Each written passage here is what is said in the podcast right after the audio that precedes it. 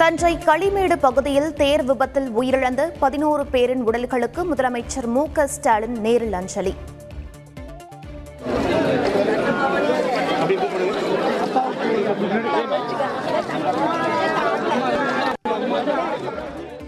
உயிரிழந்த பதினோரு பேரின் குடும்பத்தினருக்கும் ஐந்து லட்சம் ரூபாய்க்கான காசோலை வழங்கினார். வரும் காலங்களில் விபத்து ஏற்படாமல் தடுக்க வருவாய் நிர்வாகத்துறை செயலாளர் அறிக்கை அளிப்பார். முதலமைச்சர் மு க ஸ்டாலின் அறிவிப்பு. தஞ்சை களிமேடு பகுதியில் தேர் தீப்பற்றி எரிந்து பதினோரு பேர் பலியான சம்பவம். தேர் தீப்பற்றிய காட்சி வெளியாகி பரபரப்பு.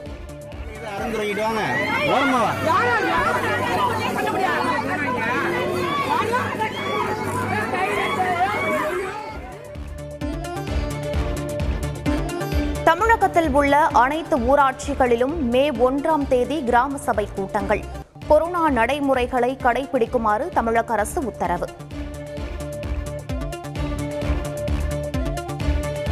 அறநிலையத்துறை நிலத்தை ஆக்கிரமித்து கட்டடம் எழுப்பும் வரை காத்திருக்கும் அதிகாரியின் ஓராண்டு ஊதியத்தை ஏன் பிடித்தம் செய்யக்கூடாது? சென்னை உயர்நீதிமன்றம் கேள்வி.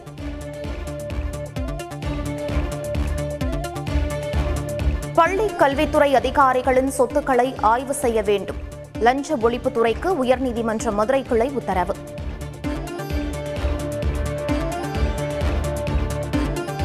புதுச்சேரியில் ஒன்று முதல் ஒன்பதாம் வகுப்பு வரை அனைத்து மாணவர்களும் தேர்ச்சி. மாநில கல்வித்துறை அறிவிப்பு. போலி சான்றிதழ் கொடுத்து பணியில் சேர்ந்ததாக சென்னை மாநில கல்லூரி பேராசிரியர்கள் இரண்டு பேர் பணியிடை நீக்கம். கல்லூரி நிர்வாகம் நடவடிக்கை.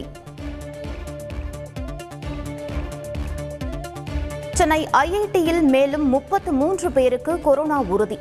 பாதிக்கப்பட்டோரின் எண்ணிக்கை நூற்று நாற்பத்தைந்தாக அதிகரிப்பு. உரிய வழிகாட்டுதல்கள் வந்த பிறகே ஆறு முதல் பனிரெண்டு வயது வரையிலான சிறார்களுக்கு தடுப்பூசி. தமிழக சுகாதாரத்துறை அறிவிப்பு. சென்னை ராஜீவ்காந்தி அரசு மருத்துவமனையில் தீ விபத்து.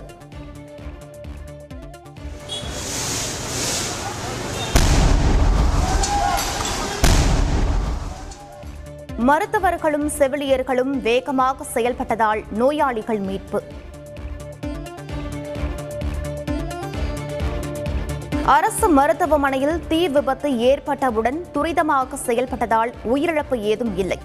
சட்டப்பேரவையில் அமைச்சர் மா சுப்பிரமணியன் விளக்கம். அயோத்தியா மண்டபத்தை அறநிலையத்துறை கட்டுப்பாட்டில் கொண்டு வரும் வகையில் தக்காரை நியமித்த உத்தரவு ரத்து. ஸ்ரீராம சமாஜம் தாக்கல் செய்த மேல்முறையீட்டு வழக்கில் சென்னை உயர்நீதிமன்றம் தீர்ப்பு. யானை வேட்டை உள்ளிட்ட வன குற்றங்களை விசாரிக்க சிறப்பு புலனாய்வு குழு நியமனம்.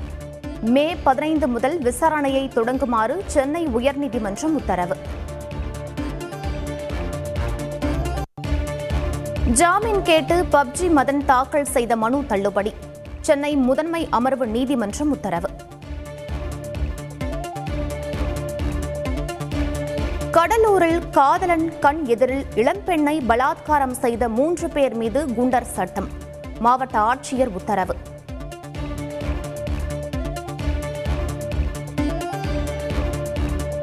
வேலூர் கோட்டையில் கத்திமுனையில் இளம்பெண் பாலியல் வன்கொடுமை செய்யப்பட்ட சம்பவம். இருவருக்கும் ஆயுள் தண்டனை விதித்து மகளிர் விரைவு நீதிமன்றம் தீர்ப்பு. சினிமா வாய்ப்பு ஆசை காட்டி அத்துமீறியதாக கேரள நடிகை புகார். மலையாள நடிகர் விஜய் பாபு மீது போலீசார் வழக்கு பதிவு.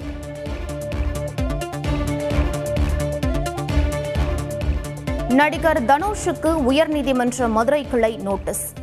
மதுரை மேலூர் கதிரேசன் தொடர்ந்து சீராய்வு மனு மீதான விசாரணையில் நீதிமன்றம் உத்தரவு.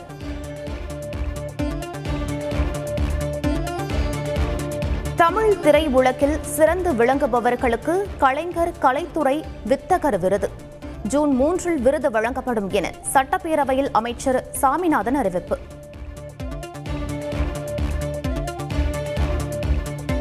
ஹிந்தி தொடர்பாக பாலிவுட் நடிகர் அஜய் தேவ்கன், கன்னட நடிகர் கிச்சா சுதீப் இடையே கருத்து மோதல். தேசிய மொழி பிரச்சனையால் களை கட்டிய ட்விட்டர் சமூக வலைதளம்.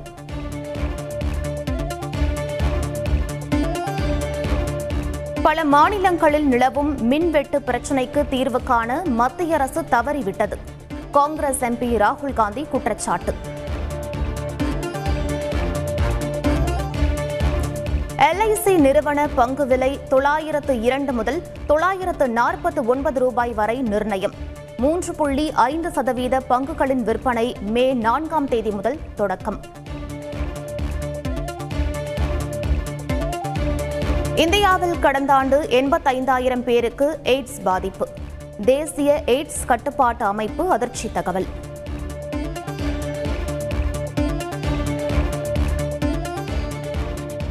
கேரஸ் பருவத்தில் பாஸ்பேட், பொட்டாஷ் உரங்களுக்கு வழங்கப்படும் மானியம் ஐம்பது சதவீதம் உயர்வு. மத்திய அமைச்சரவை கூட்டத்தில் ஒப்புதல்.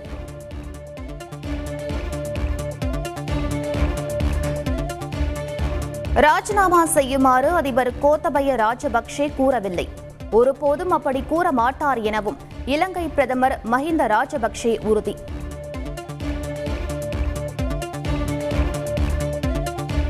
யுக்ரைன் போரில் தலையிடும் நாடுகள் மீது மின்னல் வேகத்தில் பதிலடி கொடுக்கப்படும். ரஷ்ய தலைவர் விளாடிமிர் புட்டின் எச்சரிக்கை.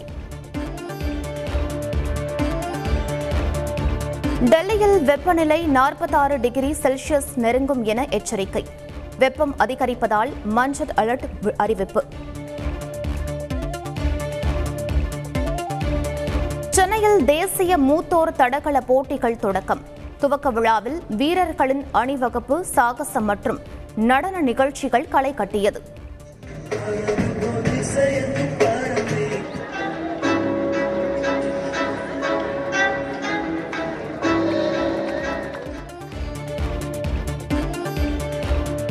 ஐபிஎல் போட்டியில் குஜராத் அணி ஐந்து விக்கெட் வித்தியாசத்தில் வெற்றி.